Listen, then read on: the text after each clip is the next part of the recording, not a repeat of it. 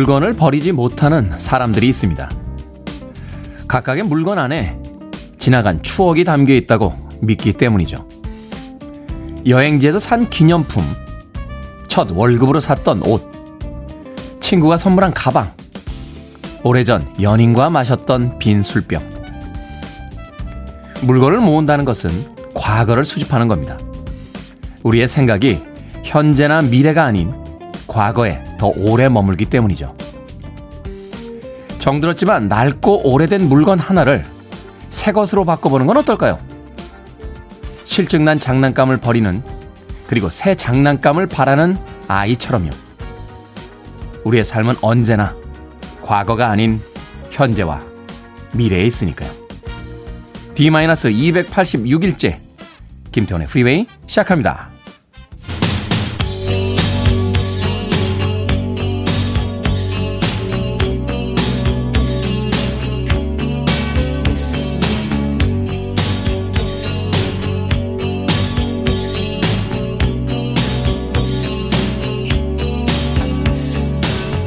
Time I think of you, I always catch my breath. And I'm still standing here, and you're miles away. And I'm wondering why you left. And there's a storm that's raging. 빌보드 키드의 아침 선택, 김태훈의 프리웨이. 저는 클테짜 쓰는 테디, 김태훈입니다. 어떤 애청자분께서요, 왜 자꾸 클테짜 쓰는 테디다. 라고 이야기를 하느냐. 라고 여쭤보셨는데, 아, 방송을 들어보니까 테디라고 불리우는 사람들이 꽤 있습니다. 이름의 한자를 사용해서 애칭을 쓰다 보니까, 네. 테디, 무슨, 먼디, 먼디. 예, 굉장히 많습니다. 차별화 전략으로 클 태 자 쓰는 테디입니다. 자, 오늘도 여러분들께서, 어, 많이 출첵을 해주셨네요. 아, 첫 곡 소개해야죠. 존 웨이트의 Missing You 들으셨습니다. 정신없는 아침이군요. 2558님께서요. 문자 얼른 보내고 운전 시작하려고요. 10살 아들 새근새근 코 고는 소리에 어쩜 코 고는 소리로 요렇게럼 이쁘니 하며 나왔습니다. 신랑 코 고는 소리는 절대 못 참겠더니 참 신기하죠? 라고 보내셨습니다. 신랑 코 고는 소리는 못 참으시겠어요? 네. 옛날엔 좋았을 텐데요. 네, 그코 고는 소리가 그렇게 사랑스럽고 얼마 전에 어떤 영화를 보는데요. 그 아내를 떠나려는 아버지가 그 아이에게 이렇게 말합니다. 너희 엄만 좀 이상해. 라고 말하니까 그 아이가 그래서 좋아했던 거 아니에요? 아주 멋진 어, 대답을 하더군요. 2558님, 네, 그 코고는 소리에 반해서 네, 지금까지 살고 계신 겁니다. 강성진님, 테디님 안녕하세요. 아침에 안개가 자욱해서 아버지께 안개가 짙으니 운전 조심하시라고 했더니 너만 잘하면 내 눈에 안개 낀 것 따윈 아무것도 아니라고 하시네요. 부모님 마음이 그렇죠. 아이들이 걱정이 됩니다. 사실 저도 이제 나이가 있다 보니까 어, 나이 많은 부모님들 걱정을 먼저 하게 되는데 나이가 그렇게 많으신 여든이 되시고 이른이 되신 어, 아버지 어머니인데 여전히 자식들 걱정이 더 앞서시는 것 같습니다. 6859님, 딸아이의 등원이 2주 뒤로 임시 휴원이 되었습니다. 오전에 꿀 같았던 커피 타임이 없어지네요. 종일 독박 육아 또 시작합니다. 으아! 라고 보내주셨습니다. 올겨울이 고비라고 합니다. 모두들 잘 넘기고 다 건강하길 바라봅니다. 자, 문자번호 샵 1061, 짧은 문자 50원, 긴 문자 100원, 콩으로 여러분들의 청취자 참여 기다리고 있습니다. 여러분 지금 KBS 2라디오 김태훈의 프리웨이 함께하고 계십니다. KBS 2라디오. Yeah, 김태훈의 프리웨이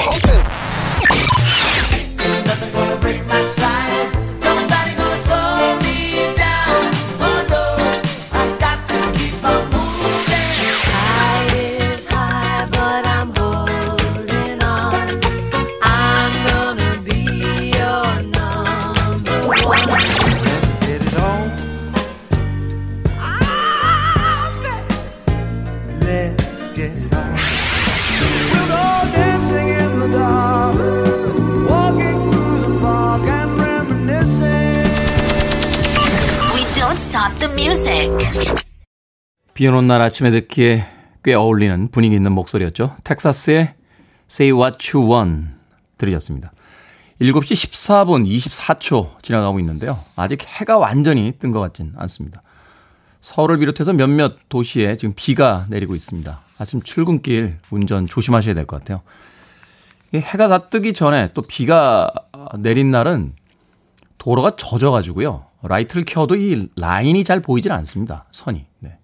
깜빡 잘못하면 어, 사고 날 수 있으니까 오늘 아침 출근길 특히 조심하시길 바라겠습니다. 자, 무명유실님께서요. 테디, 아침에 일어났는데 어깨며 목 뒷부분이 너무 아픕니다. 요즘 6살 아들이 걷기보다 목마 타는 재미를 들여서 계속 목마를 튀어달라고 합니다. 파스 붙이고 출근해야겠습니다. 하셨습니다. 참 힘들죠. 아이를 키운다라는 것이 너무나 사랑스럽고 행복한 일이긴 합니다만 육체적으로 또 피곤한 일들이 굉장히 많습니다. 우린 이미 그걸 한번 다 겪었잖아요. 어, 사랑에 빠졌을 때 또 사랑하는 연인과 있을 때 제일 많이 했던 게그 팔베개 해주는 거잖아요. 팔베개. 예. 팔이 막 저려오죠. 어, 아프죠. 입으로는 사랑을 속삭입니다만 팔베개 한 팔 끝에서 저려오는 그 찌릿찌릿한 느낌 때문에 이걸 빼야 되는데 빼면 또 뭐라고 하지 않을까 이런 이런 갈등의 순간들 네, 우리는 그걸 다 거쳐서 여기까지 왔습니다. 목마만 이제 잘 태우시면 음, 이제 육체적으로 그렇게 힘든 일은 별로 없지 않을까 하는 생각해 봅니다. 아이들을 목마 태운다는 건 어떤 느낌일까요? 무명유실님. 네. 커피 and 도넛 모바일 교환권 보내드리겠습니다. 김한지님, 요즘 일에 스트레스가 많긴 많, 많은 듯죠. 예, 꿈에서도 일하다가 실수하고 또 상사가 악마로 변해 나타나기도 합니다. 아, 상사가 악마로 변합니까? 상사는 원래 악마입니다. 예. 인간으로 변해 있는 거죠, 지금. 김한지님, 일 스트레스 많으신 것 같은데, 퇴근하시면 일에서 또 빨리 빠져나오는 것도 어, 현대인들에게 필요한 음, 덕목이다라는 이야기 하더군요. 정태식님, 어젯밤 꿈이 뒤숭숭해서 기분이 찝찝하네요. 꿈에 아내가 나왔거든요. 네? 아내만 나오면 꼭 다툴 일이 생기더라고요. 오늘 하루 숨죽여 지내야겠습니다. 라고 보내셨습니다. 아, 논평하지 않겠습니다. 네. 오늘 아침 다들 왜 그러시나 모르겠네. 마빈 게이의 음악으로 갑니다. Let's get it on.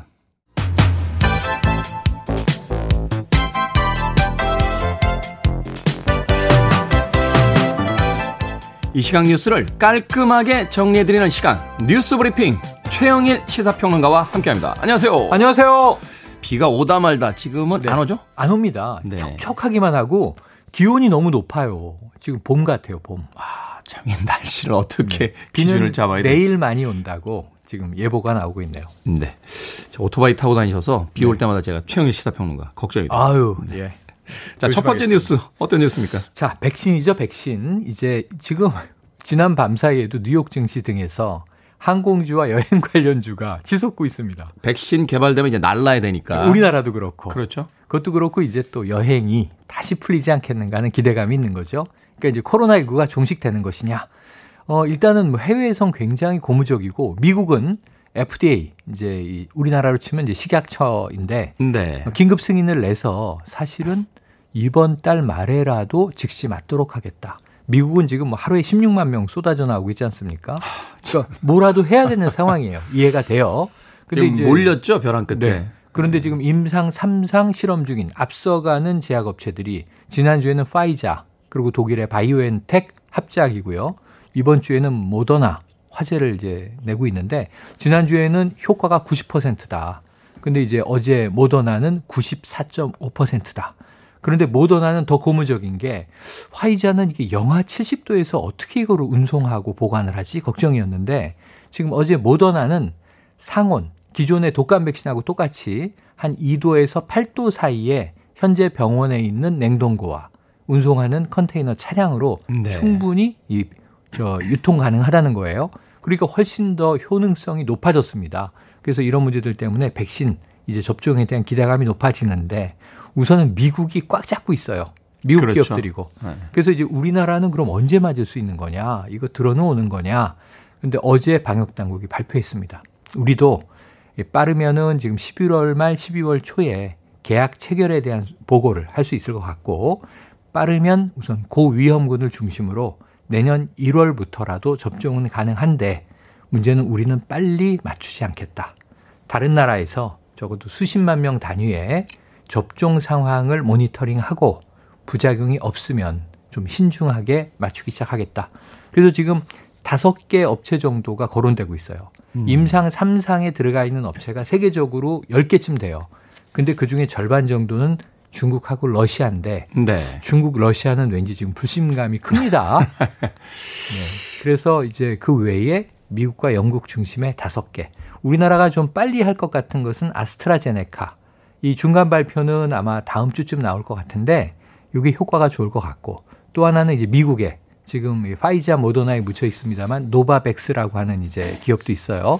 그래서 우리나라도 안정적으로 한 3천만 명분은 확보할 수 있을 것 같습니다. 네, 어제 히든 뉴스에서 김준일 기자는 내년 후반기나 돼야 이제 맞을 수 있지 않을까라고. 또 예측을 했는데 뭐 정부 쪽에서는 조금 서두르는 인상을 주려고 할 거고 네. 또 기업 쪽에서는 좀 현, 전문가들은 좀 현실적인 어떤 기간을 제시할 테니까 그 네. 중간 정도로 보는 게 낫지 않을까. 일반인들에게 이 보급되는 건 말씀하신 대로 내년 중후반 하반기로 보시는 게 맞고 그 사이에 한 6월 전후에 국산 백신까지 나온다면 금상첨화가 되겠습니다. 그래서 방역 당국 얘기가 자, 올 겨울이 백신 없이 코로나와 싸우는 마지막 겨울이 될 테니까 방역을 더 철저히 준수해 달라 당부하고 있습니다. 네. 자, 두 번째 뉴스. 공수처장 후보 추천을 두고 여야가 또 붙었습니다. 네. 아, 뭐 신중하게 하자는 야당이 있고 시간 끌기다 여당 네. 이렇게 나오는데. 요거 하나마나 한 뉴스라 짧게 넘어가겠습니다. 네. 자, 공수처장 후보 추천위원회 여당도 두 명 위원 추천했고 야당도 두 명 추천했고 이외에 뭐 저희 법무부 장관 추천목 그다음에 이제 법원 행정처장 추천목 대한변협 회장 추천목 후보 10명이에요. 딱 10명. 이 오늘 열리는 회의가 3차 회의거든요. 지난 13일에 금요일에 공전하고 끝났고 그 민주당은 오늘은 복수 후보 두 명이 추천돼서 10명 중에 두 명 골라서 대통령에게 올려서 빨리 임명하도록 해야 한다. 오늘이 데드라인이다. 오늘 안정해지면 우리는 지금 발의돼 있는 이 공수처법 개정안 밀어붙일 겨 이거거든요. 그러면 이제 지금 야당 배제하고 그냥 이제 시간 걸어서 빨리 이제 추천하겠다는 건데 이러면 이제 독단적인 또 의회 횡포다. 야당이 이제 보이콧하고 그럴 테니까 예상국회가 문제가 생겨요. 근데 이제 야당은 신중론, 여당은 신속론. 그래서 어제 정청래 의원 보니까 침대 축구 하냐 뭐 이런 비판도 했던데 뭐 신중과 신속 다 중요합니다. 근데 10명 중에 2명 고르는 거잖아요. 시간이 많이 갈 이유는 없는데 야당의 오늘의 이제 회의에서의 행보 좀 지켜보도록 하겠습니다. 어떤 일이든지 간에 뭐 신중도 좋습니다만 좀 진행되는 걸 좀 봤으면 좋겠어요. 연내로는 출범해야 되지 않겠나 하는 중론이 많이 나오고 있네요. 네. 자, 해도상에서 이제 동해와 일본해가 사라진다. 이거 일본과 우리 끊임없이 싸워왔던 네네. 이야기인데 고유 번호로 대신한다고요? 사실상 서로 이겼다고 주장하기 때문에 객관적으로 보면 무승부가 아닌가 싶어요. IHO 국제 수로 기구에서 전 세계 해도를 담당합니다. 여기가 표준기구인데 네. 역사도 오래됐어요. 그런데 이 모든 해도상의 이제 바다는 식별 번호를 부여해서 번호로 식별하겠다. 그래서 지금 원래 번호가 있어요. 지금 일본해, 일본의 주장이고요. 우리는 동해. 동해는 좀 중립적이지 않느냐. 근데 일본 입장에선 어느 나라의 동쪽이냐? 우리 동쪽이다. 중립적이진 않은 것 같아요. 네네, 맞아요. 이게 S23이에요. 현재 숫자로. S23이 폐기됩니다. 그래서 새로운 디지털 해도상에는 어, 이 동해가 S130으로 표기가 돼요. 그래서 음. S130 이게 동해, 일본은 일본해라고 우겼죠. 근데 일본이 우리가 이겼어 그러는 건 뭐냐면 종이 지도, 아날로그 해도에는 여전히 C 오브 저펜으로 돼 있다는 거예요. 근데 이건 이제 끝나는 거예요. 종이는 지금 이제 저 종말을 맞고 있는 시대 아닙니까? 안 써요. 뭐이 항해하는 뭐 무슨 항해사나 선장이 야 지도 좀 펴보지 이런 거 없습니다. 다 디지털 해도로 디지털 항법 장치로 운항을 하는데 자 문제는 역사적 가치가 있으니까 종이 지도도 놔둬요. 그런데 거기는 이제 일본해로 들어있다. 왜냐하면 1929년부터 그게 표기가 돼서 1950년대까지 들어있는 지도거든요. 강점기였군요. 예. 그런데 우리는 앞으로는 뭐 일본해 동해 우리는 병기하자 이 입장이었는데 아무 의미가 없어졌다. S130 이게 앞으로 디지털 해도에서의 동해다. 이런 얘기입니다. IHO의 이번 발표 보니까 우리나라와 일본뿐만이 아니라 전 세계에서 이렇게 나라 사이에 낀 바다들은 많아요. 다들 지금 자기들 네. 이름으로 쓰겠다고 다 다르게 하니까. 불러요. 몽땅 숫자화 됐습니다. 머리 아프니까 그냥 숫자로 통일하자라고 네. 이야기한 게 아닌가 생각이 됩니다. 자, 오늘의 시사 엉뚱 퀴즈 어떤 문제입니까? 네, 국제 수로기구 IHO가 현지 시간으로 16일에 디지털 표준 해도에 동해나 일본해가 아닌 숫자로 표기하는 방식을 도입하기로 했다. 이 소식 막 전해드렸는데요. 여기서 문제. 우리에겐 동해, 서해, 남해도 있지만 매주 일요일 포털 사이트 검색어에 오르내리며 안방 극장에 찾아오는 해가 있습니다. 우리나라 최고령 현역 연예인이자 전국을 누비는 일요일의 이 남자는 무슨 해일까요? 1번 황해, 2번 광해, 3번 송해, 4번 너무해. 자, 이 천재적인 문제에 정답 아시는 분들은 지금 네. 보내주시면 되겠습니다. 객관식이지만 재미있는 오답 포함해서 총 10분에게 따뜻한 유자차 보내드리겠습니다. 음. 우리나라의 최고령 현역 연예인이자 전국을 누비는 일요일의 이 남자는 무슨 해일까요? 1번 황해, 2번 광해, 3번 송해, 4번 너무해 되겠습니다. 문자번호 샵 1061, 짧은 문자 50원, 긴 문자 100원, 콩은 무료입니다. 자, 뉴스 브리핑 최영일 시사평론가와 함께했습니다. 고맙습니다. 고맙습니다.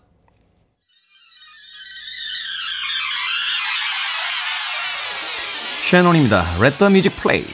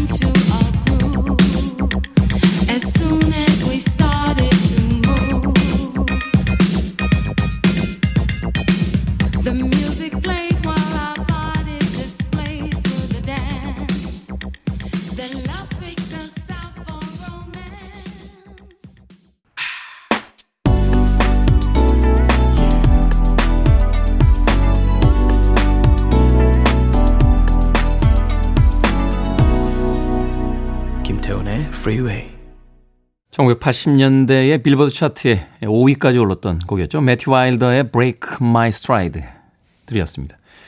뉴욕 출신의 아티스트였는데 예, 캘리포니아, 아, 미국 서부 쪽으로 가서 성공한 그런 뮤지션입니다. 아쉽게도 제 기억에는 Break My Stride 이 곡 한 곡밖에는 예, 히트곡을 모르고, 모르겠네요. It Wonder 매튜 와일드의 곡 들이었습니다. 자 오늘의 시사엉뚱 퀴즈 우리나라의 최고령 현역 연예인이자 전국을 누비는 일요일의 이 남자 무슨 해일까요? 정답은 3번 송해였습니다. 송해. 아, 문제 보기보다는 오늘 문제가 아주 고난이도의 문제가 아니었나 하는 생각이 듭니다. 1873님 아리 송해. K79707605님 웃기다 해 라고 보내주셨고요. 8529님 야해 라고 여긴 야해는 어디서 나온 거죠? 5940님 김해는 없나요? 이령경님 나는 지금 밥해. 라고. 아, 보기를 잘못 냈어. 오답을 다 반말로 보내주고 계시네요, 지금. 강성진님, 나 짜장 좋아한다 해. 라고 보내주셨습니다. 고맙습니다. 음, 오늘 정답 3번, 송혜. 예, 송혜 선생님이었습니다. 전국 퀴즈 자랑 오래오래 해주시길 부탁드리겠습니다. 자, 정답자 포함해서 재미있는 오답자까지 총 10분에게 따뜻한 유자차 보내드립니다. 어, 당첨자는 오늘 방송이 끝난 후에 김태훈의 프리웨이 홈페이지에서 확인할 수 있습니다. 포털 사이트에 김태훈의 프리웨이 검색하시고 들어오시면 되겠습니다. 콩으로 당첨되신 분들은요, 내일 방송 중에 다시 한번 샵1061 문자로 이름과 아이디 보내주시면 모바일 쿠폰 보내드릴게요. 짧은 문자 50원, 긴 문자는 100원입니다. 자, 김철환 씨, 마지막 끝날 때 D- 며칠은 무슨 의미인가요? 최근에 방송 들으시는 분들도 꽤 많으신 것 같아요. 저희가 1년 아, 기간제 방송입니다. 아, 청취율에 대한 약속을 드렸기 때문에 1년 아, 안에 저희들이 목표로 했던 청취율이 달성이 안 되면 프로그램은 1년 후에 폐지됩니다. 폐지되며 테디는 예, 다시 야인의 예, 신분으로 이제 돌아가겠죠. 네. 갑자기 울컥하네. 그렇게 안 되도록 많은 청취 부탁드리겠습니다. 백희숙님, 간만에 좋은 방송 접했는데 너무 늦게 알았네요. 아, 너무 늦게 하시진 않았습니다. 네. 오랫동안 듣고 싶어 가입하고 문자 보냅니다. 팝송 프로그램으로 부디 장수하시길 진정 바랍니다. 응원 보내주셨습니다. 고맙습니다. 정경화 씨, 방금 전 뭐죠? 잘생긴 표정? 아, 보라 보고 계시군요. 어, 잘생긴 거죠. 네, 잘생긴 표정이라뇨. 네. 어제부터 왜 그러죠? 조민희 씨의 신청곡으로 갑니다. 사라 맥락클란, 엔젤.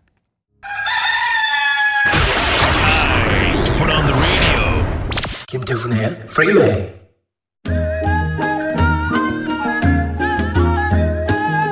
이번 역은 당산. 당산역. 승객 여러분들도 잠시 스마트폰을 내려놓으시고 짤막이 구름을 만나보는 거 어떠세요? 오늘 하루도 즐겁고 알차게 보내시기 바랍니다.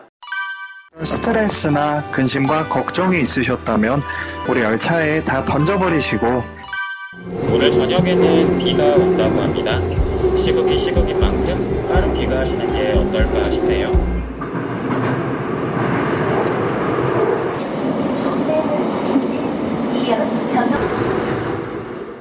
생각을 여는 소리 Sound of Day 지하철의 감성 방송을 들려드렸습니다.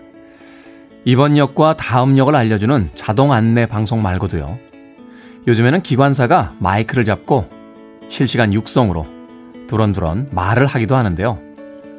이걸 지하철 감성 방송이라고 합니다. 마치 라디오 진행을 하는 것처럼 날씨 예보도 하고 일상의 소소한 얘기들도 하는데 그 평범한 이야기에 울컥해진다는 분들도 계십니다. 마스크를 쓰고 스마트폰만 바라보며 만원 객차 안에서도 마치 외따로 떨어진 사람들처럼 각자 제 갈 길만 가지만 이렇게 말을 걸어주는 누군가의 감성 멘트에 우리는 적잖은 위로를 받게 됩니다. 프리웨이도 마찬가지입니다. 덕분에 아침 시간이 행복해졌다는 말, 1년 말고 더 오랜 시간 함께하고 싶다는 말, 프리웨이가 위안이 된다는 말, 이런 사연과 응원에 저야말로 매일 위안을 얻고 갑니다. 비가 올 테니 빨리 귀가하라는 기관사의 정겨운 잔소리를 저도 따라해보고 싶습니다. 오늘부터 비가 온답니다. 안전운전 하시고 우산 잊지 마시고 비 오면 쌀쌀해질 테니 어제보다 두꺼운 옷 준비하시길 바랍니다.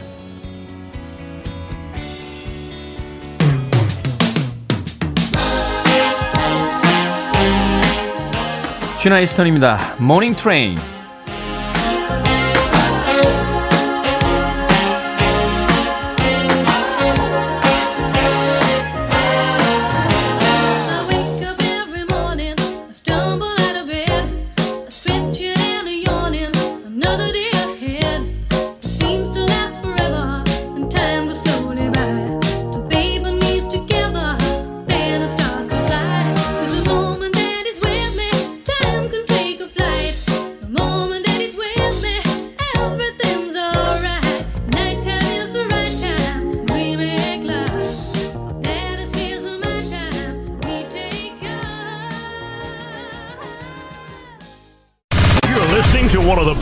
Radio stations around. You're listening to 김태훈의 Freeway.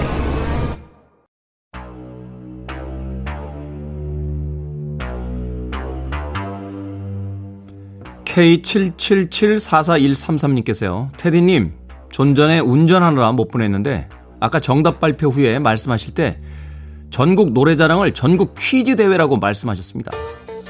제가 그랬어요? 난 기억 안 나는데. 역시 완벽한 DJ에게도 하나의 실수는 있군요. 사과 말씀드립니다. 조 자비눌의 건반, 웨인 쇼터의 색소폰, 그리고 자코 파스토리우스의 베이스입니다. Weather Report, Birdland. 1부 끝곡입니다. 2부에서 뵙겠습니다.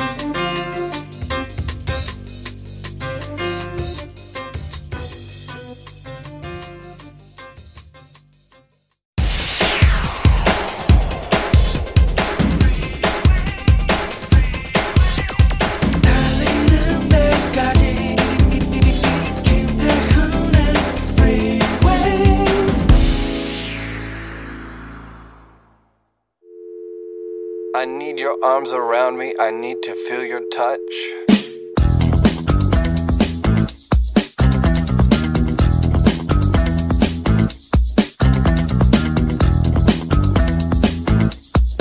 직장 생활 10년 차 싱글녀의 일주일 가계부.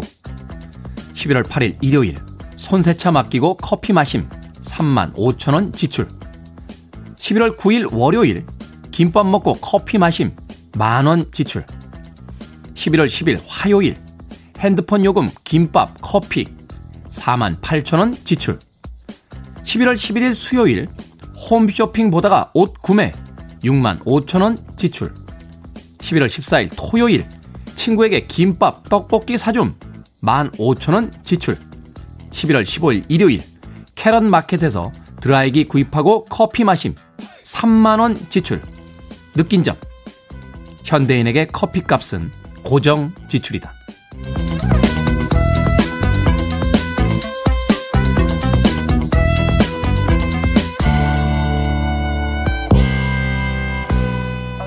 뭐든 읽어주는 남자. 오늘 읽어드린 글은요. 애청자 박정민 님이 프리웨이 홈페이지에 올려주신 직장 생활 10년차 싱글녀의 일주일 가계부였습니다.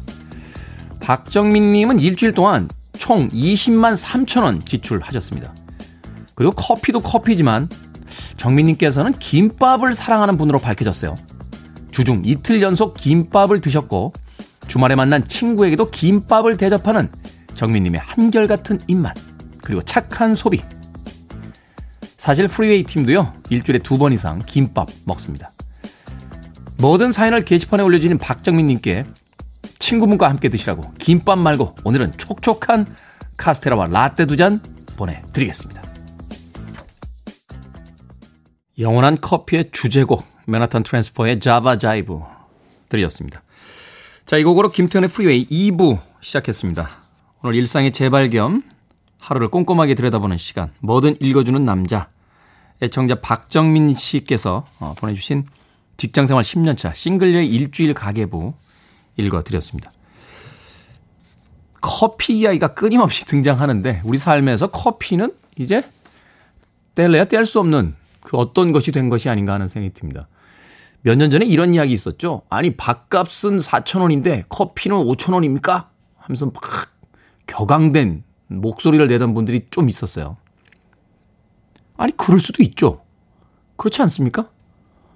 아니, 커피가 밥보다 더 중요한 분들도 있는 겁니다. 아, 삶에서 커피 한잔 해주는 여유라는 건 그 음료수 값으로는 환산되지 않는 또 무엇이 있지 않나 하는 생각 해봤습니다. 제가요, 사실 한 지난 2년 동안 약간 우울증 와가지고요. 일하기가 너무 싫은 거예요. 그래서 2년을 놀았습니다. 예. 그나마 조금 이렇게 모닥거렸던 돈 다 까먹고요. 2년 동안 일 안 하고 왕십리에 있는 커피숍에서 2년 예, 동안 커피만 볶았어요. 근데 그 커피의 향과 그 직접 내려서 먹는 커피의 맛이 조금씩 어, 기분을 바꿔주더군요.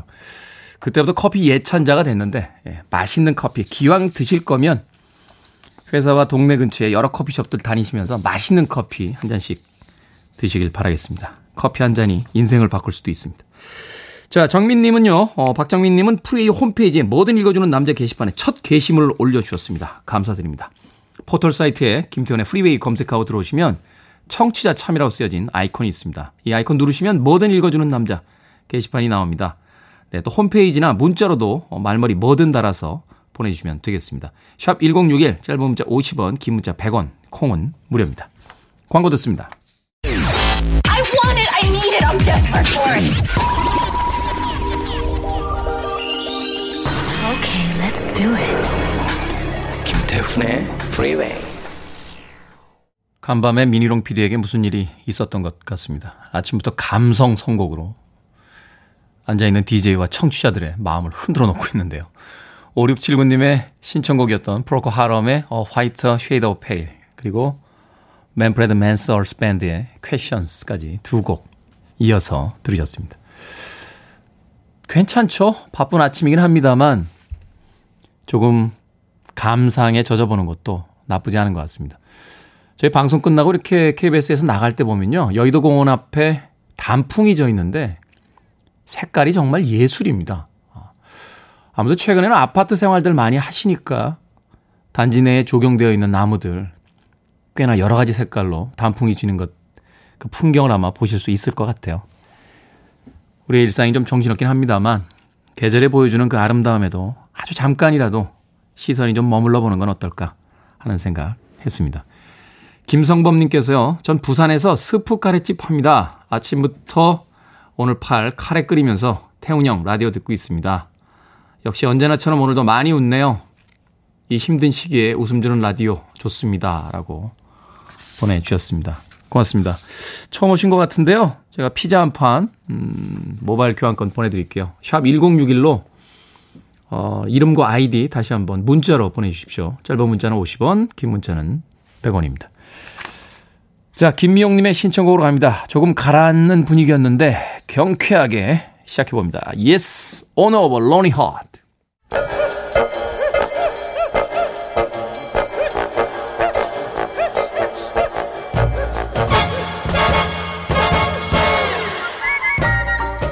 온라인 세상 속 촌철살인 해학과 위트가 돋보이는 댓글들을 골라봤습니다. 댓글로 본 세상.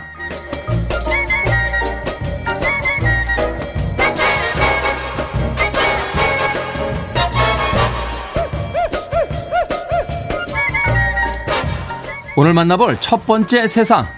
병보속으로 풀려난 신천지 이만희 총회장이 차에서 내려 휠체어를 타고 공판에 참석했습니다.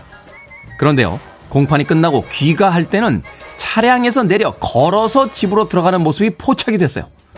여기에 달린 댓글들입니다. 미울림, 어머, 집 앞에만 오면 저절로 다리가 펴지는 기적. 신도들에게 몸소 기적을 보여주시는 마니님. 소피님, 아우, 끝까지 좀 잘하시지. 자나깨나 카메라 조심은 기본이에요. 재벌 총수들부터 시작된 휠체어 타기, 이만희 총회장까지 이어지고 있는데요. 아니, 휠체어 타면 형량 깎아주는 법이라도 있습니까? 그런데 이 아이디어는 도대체 맨 처음에 누가 낸 거야?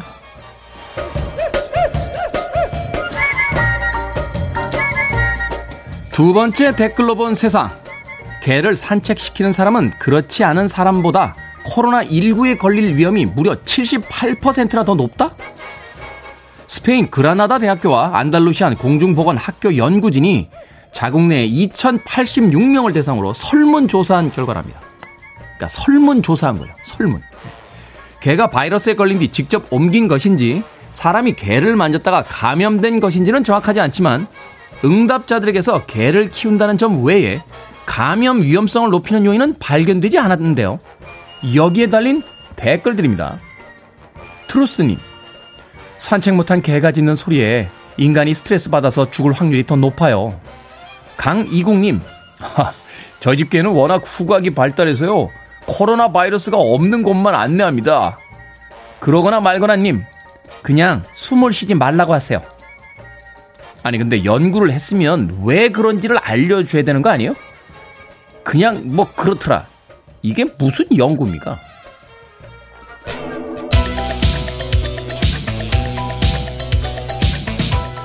그래도 강아지들 산책은 시켜야죠. 익스포스, come go.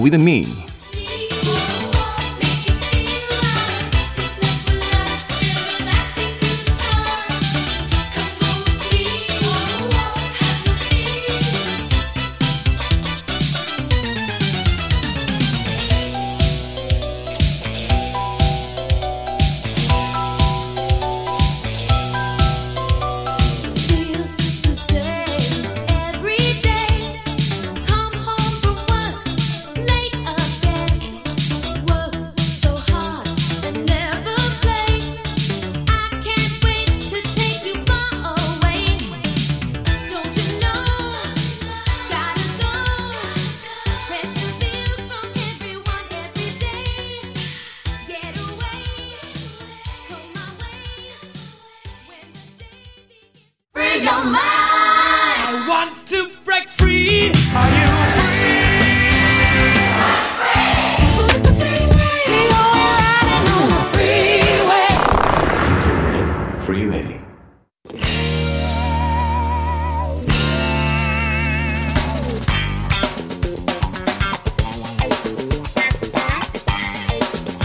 약을 알고 나를 알면 백전백승 김태현의 프리웨이 똑똑한 의학 정보 수요일의 남자 약학다식 훈남 정재훈 약사 나오셨습니다. 안녕하세요. 안녕하세요. 김윤숙님께서는 나오시기도 전에 약사님이라고 문자를 보내셨습니다. 날로 팬들이 늘어가고 있는데 참을 수 없는 질투가입니다. 그냥 아, 약에 대한 것만 여쭤주시길 부탁드리겠습니다. 자, 정재훈 약사는 물 먹고 약 먹습니까? 약 먹고 물 먹습니까? 저는 무조건 물부터 챙겨요. 아 그래요? 제가 안 그럴 것 같은데 어, 약대 졸업하고 나서요. 이제 그 약을 연질 캡슐을 입에다가 물고 야 이제 물을 찾아다녔었거든요 한번. 네. 그랬다가 물을 딱 찾았는데 녹았군요. 붙은 거예요. 아, 입술에. 입에 아, 캡슐이 네, 그래서 물을 집어넣어야 되는데 입이 안 떨어져요. 결국은 입술이 찢어졌어요. 네, 한번 그러고 나가지고 아 이게 약사라고 방심을 하면 이렇게 되는구나. 그래서 그 다음부터는 무조건 네, 물을 먼저 찾습니다. 훈남이긴 한데 약간 어딘가 약간 어설픈 구석이 있는 정재훈 약사와 함께하고 있습니다. 어느 쪽이 더 잘 넘어갑니까? 물을 이렇게 물고 넘기는 것과 어떨 때 저도 아. 이렇게 약 먹을 때 물 넣고 네. 약을 이렇게 뒤늦게 넣으면 홀짝 마시면 알이 크면요. 네네. 물만 쏙 들어가고 약만 남아요. 그래가지고 다시 물 먹게 되는 경우도 있는데. 그런 경우가 있기는 한데요. 그래도 약을 일단 먼저 넣고 물 넣고 삼키시는 게 맞기는 한데, 근데 그러기 전에 알약을 입에 넣기 전에 아까 제가 말씀드렸잖아요. 입술이나 목이 말라 있으면 달라붙으니까. 아, 물을 살짝 축여야 되는군요. 네, 물로 좀 한, 한두 모금 정도는 미리 축여 주셔야 돼요. 약 먹는 네. 것도 이렇게 복잡합니다. 자, 오늘은 알쏭달쏭한 이제 복약 기준에 대해서 좀 여쭤보려고 하는데 저희가 잠깐 잠깐 짧게는 몇 번씩 언급하기도 했습니다만 오늘 좀 본격적으로 좀 여쭤보도록 하겠습니다. 약 먹을 때 되게 기상 직후, 뭐 식전 식후, 뭐 취침 전 뭐 이렇게 나누잖아요. 네. 어떨 때 이렇게 다 나눠서 먹어야 됩니까? 먼저 기상 직후에 바로 먹어야 되는 약이 있나요? 눈 뜨자마자? 야, 이제 보통은 빈속에 드셔야 되는 것들. 빈속에. 예, 예. 그러니까 약들이 아주 민감해가지고 다른 약이랑 함께 드시면은 다른 약이나 또는 음식 때문에 이제 흡수에 좀 지장이 있는 그런 약들이 있거든요. 네. 이제 대표적인 게 두 가지가 있는데 하나는 갑상선 호르몬제. 갑상선 호르몬제. 그이 갑상선암 수술하신 분들. 네네. 이제 그분들은 갑상선 호르몬을 만들 수가 없으니까 약으로 드셔야 되는데, 근데 이제 갑상선 호르몬이 뭐 오늘은 100% 들어오고 내일은 50% 들어오고 이러면 안 되잖아요.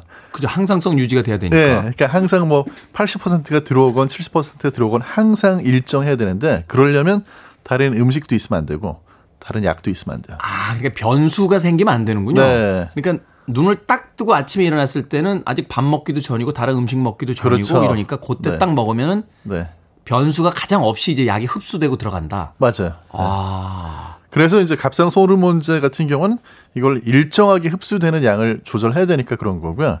그거 말고 이제 흡수가 잘 안 되는 약이 또 있어요. 이제 골다공증 있어가지고 골다공증 치료약 드시는 분들 중에 보면 아침에 일어나서 다른 음식이나 음료 드시기 전에 무조건 다른 거 드시기 한 30분 전, 1시간 전 이렇게 말씀드리는 약이 있거든요. 저희 어머니가 그렇게 드시거든요. 네. 식전 30분 전 뭐 이렇게. 그렇죠. 그리고 이제 그 약은 드시고 나 가지고 바로 누우면 안 돼요. 바로 누웠다가 혹시라도 약을 개원하게 되면은 이제 점막, 식도 점막 이런 데가 다칠 수 있기 때문에 아, 그 좀 독한가요, 약이? 아, 약이 좀 이 점막에 좀 안 좋습니다. 식도 점막에. 아, 골다공증 약이. 네. 아, 근데 이제 그 약은 또 드시면 흡수가 거의 안 돼요. 뭐 한 1, 2%밖에 안, 안 되거든요. 약이요? 네. 왜 먹습니까? 어, 근데 그래도 그 1, 2% 흡수가 되는 걸로 효과가 있어요. 아, 그러니까 이제, 네. 필요한 것보다 한 몇십 배를 몸에 집어넣는 거군요. 어, 그렇죠. 네. 어. 그런데 이제 이 약 같은 경우 는 워낙 예민하기 때문에 이거 뭐 커피랑 드셔도 안 되고 무슨 뭐 저기 녹차랑 드셔도 안 되고 물도 그냥 그냥 물.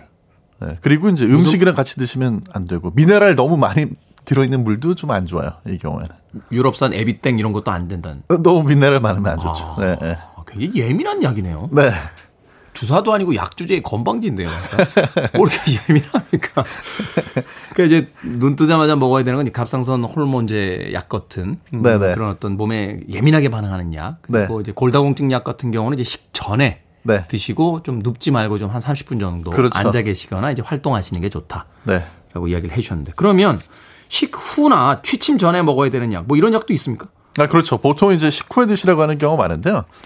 대부분의 경우에 이제 식후에 드시라고 하는 그런 경우에는 빈 속에 이제 복용을 했을 때 혹시라도 속이 쓰릴까봐 네. 그런 경우가 제일 많습니다. 속이 쓰릴까봐 먹는 약도 대부분 네. 어떤 약들이죠? 대부분 이제 제일 대표적인 거는 소염 진통제예요. 그러니까 아. 이제 뭐 근육통이나 이런 거 있을 때 소염 진통제 많이 드시잖아요. 그런 약들은 빈 속에 드시면은 알약 하나밖에 안 들어가니까 약 성분이 좀 희석이 안 되잖아요. 그렇죠. 네, 음식이랑 함께 들어가면은 음식이 좀 완충 작용도 해주고 좀 희석도 해주니까 조금 이제 자극이 덜 되거든요. 근데 소염 진통제는 되게 아플 때 먹지 밥 먹고 안 먹잖아요. 막 아프면 야 진통제 어딨니 해가 찾아가지고 이렇게 먹는데. 아, 네, 그렇게 드시면은 이제 속이 안 좋아요. 그래서 그 경우에는 그냥 해열 진통제, 뭐 아세타미노펜이라고 그걸 드시는 게 더 낫고요. 빈속에 소염 진 통제 드시는 거는 이제 위장 점막에도 안 좋고 안 좋습니다. 네, 지난번에 이야기 드렸었습니다만 빈속이라고 오히려 그 식사 때가 아니라서 뭐 우유 한 잔 챙겨 먹고 먹는다 이러면 안 된다는 거죠. 흡수가 잘안 아. 된다는 거죠. 우유 한 잔이라도 드시면 조금 낫기는 한데요. 쓰리진 않은데 네, 조금 덜 덜한 거지 쓰리죠. 우유 우유 한 잔 정도로 좀 약한 거죠. 네. 흡수력도 좀 떨어지고. 흡수는 그게 더 잘 될 수도 있어요. 빈속. 아, 그래요? 예. 근데 흡수가 잘 되더라도 이제 그 속쓰리면 안 되니까요. 속쓰리면 안 되니까.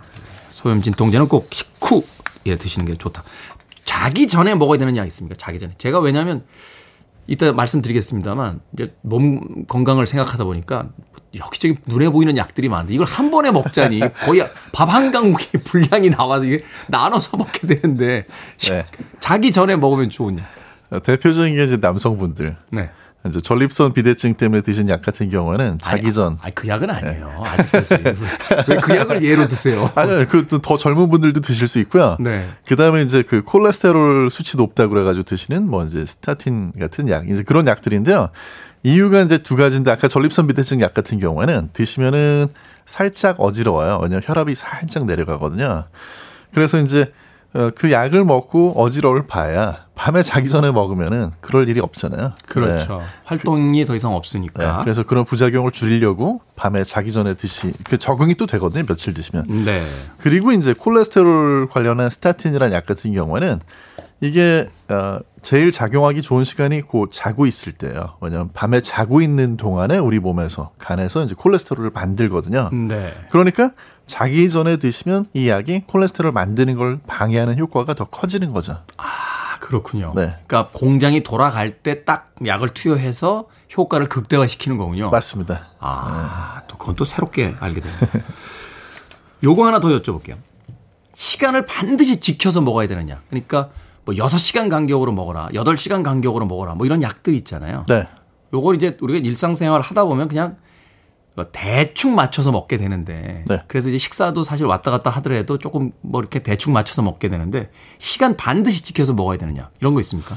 그게 이제 사실 집에서 먹는 약 중에는 그렇게 엄밀하게 지켜야 되는 경우는 없고 그래서 그냥 식사하고 드시라고 하는 쪽으로 가는 거죠. 그게 이제 비슷하게 맞추는 거죠.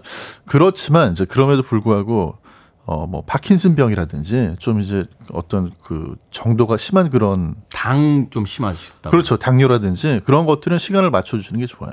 그러니까 시간도 시간이지만 당뇨 같은 경우는 이제 빈속에는 또 약을 드시면 안 되는 경우가 있거든요. 저혈당 같은 게 생겨서 그런 것들을 좀 잘 맞춰주셔야 되는 약들 대표적인 약들입니다.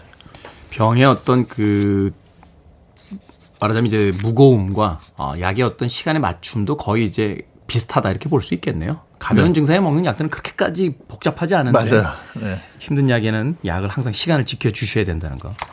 자, 음악 한 곡 듣고 옵니다. 아, The Tide is High. 만조라. 때가 됐다. 이런 뜻이죠. 블론디입니다. 블론디의 The Tide is High 들으셨습니다. 자, 빌보드 키드 아침 선택 KBS 2라디오 김태훈의 프리웨이 약학다식 정재훈 약사와 함께하고 있습니다. 이정아 씨께서요. 여성 호르몬제가 그렇게 하루에 한 번 잘 맞춰서 먹어야 되는데 어쩌다 보면 건너뛰게 됩니다. 2, 3일 빼먹을 때도 있고요. 괜찮나요? 라고 물어오셨는데 자, 이럴 때 있죠. 아침, 점심, 저녁 어, 또는 하루에 한 번 꼬박꼬박 먹어라 라고 했는데 깜빡할 때 있습니다. 네.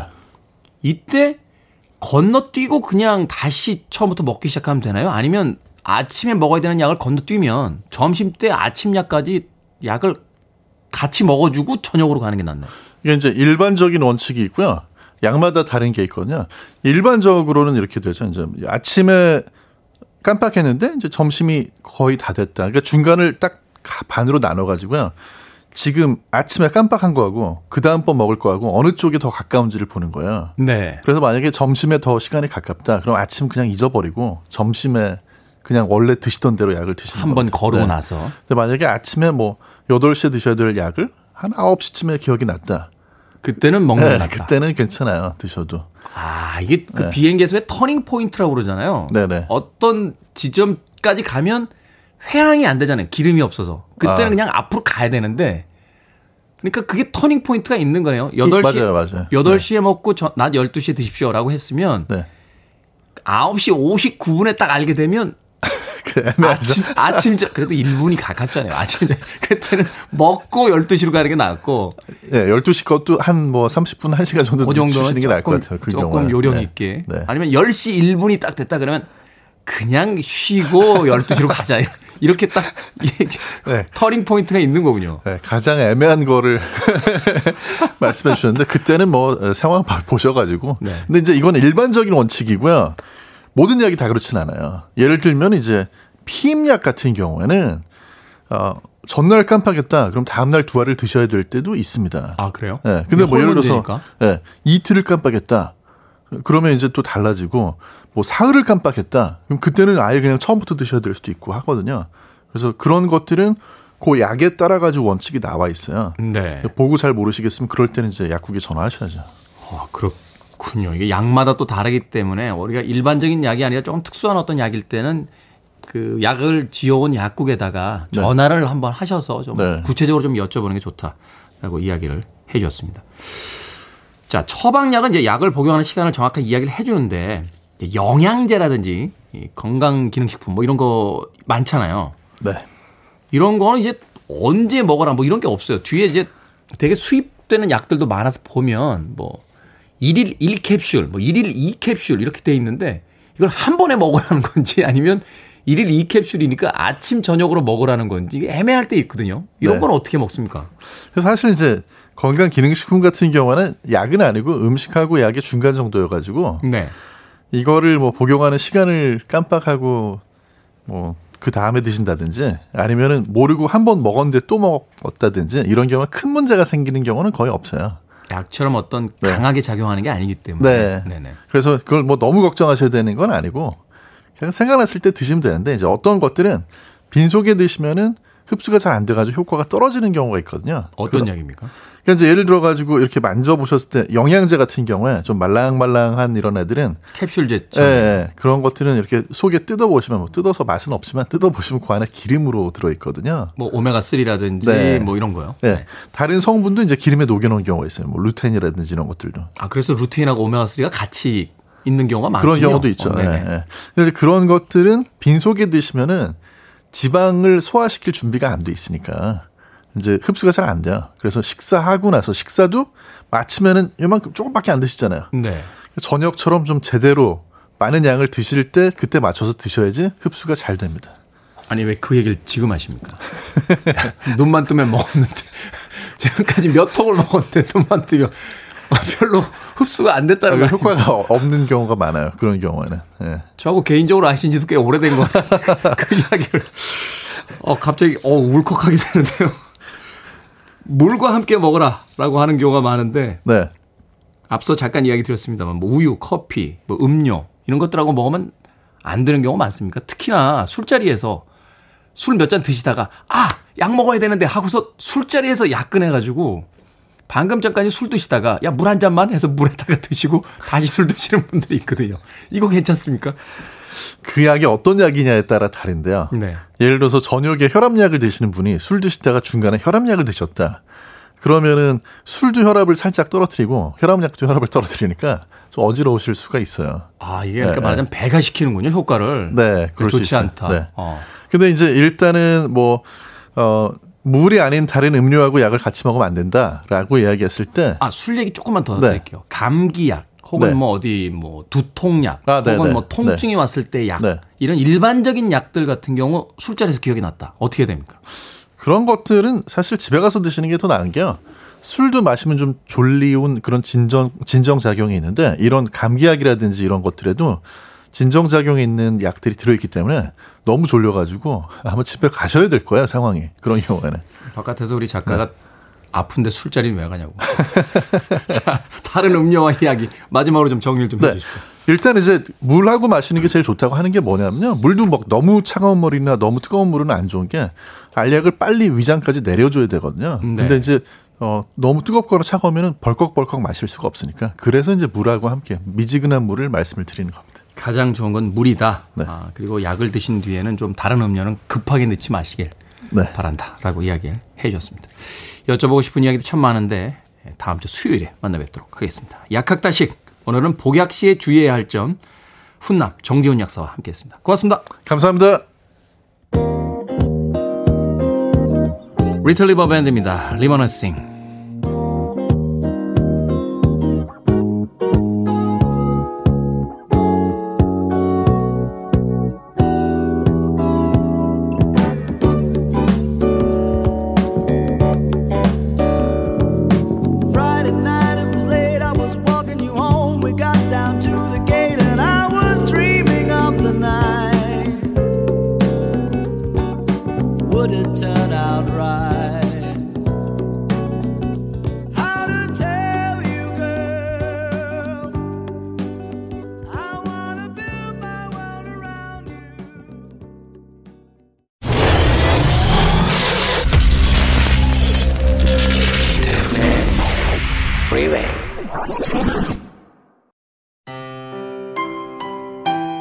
수요일 비도 오고 차가 무지 밀리고 사고도 나고 경인 고속도로 시간이 많이 걸립니다.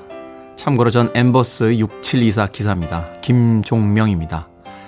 6405님 안전운전 하십시오. 치킨 한 마리 모바일 교환권 보내드릴게요. 자 KBS 1라디오 김태훈의 프리웨이 D-286일째 방송 마칩니다. 4776님의 신청곡 캐렌론의 IOU 오늘 끝곡입니다. 저는 내일 아침 7시에 오겠습니다. 고맙습니다.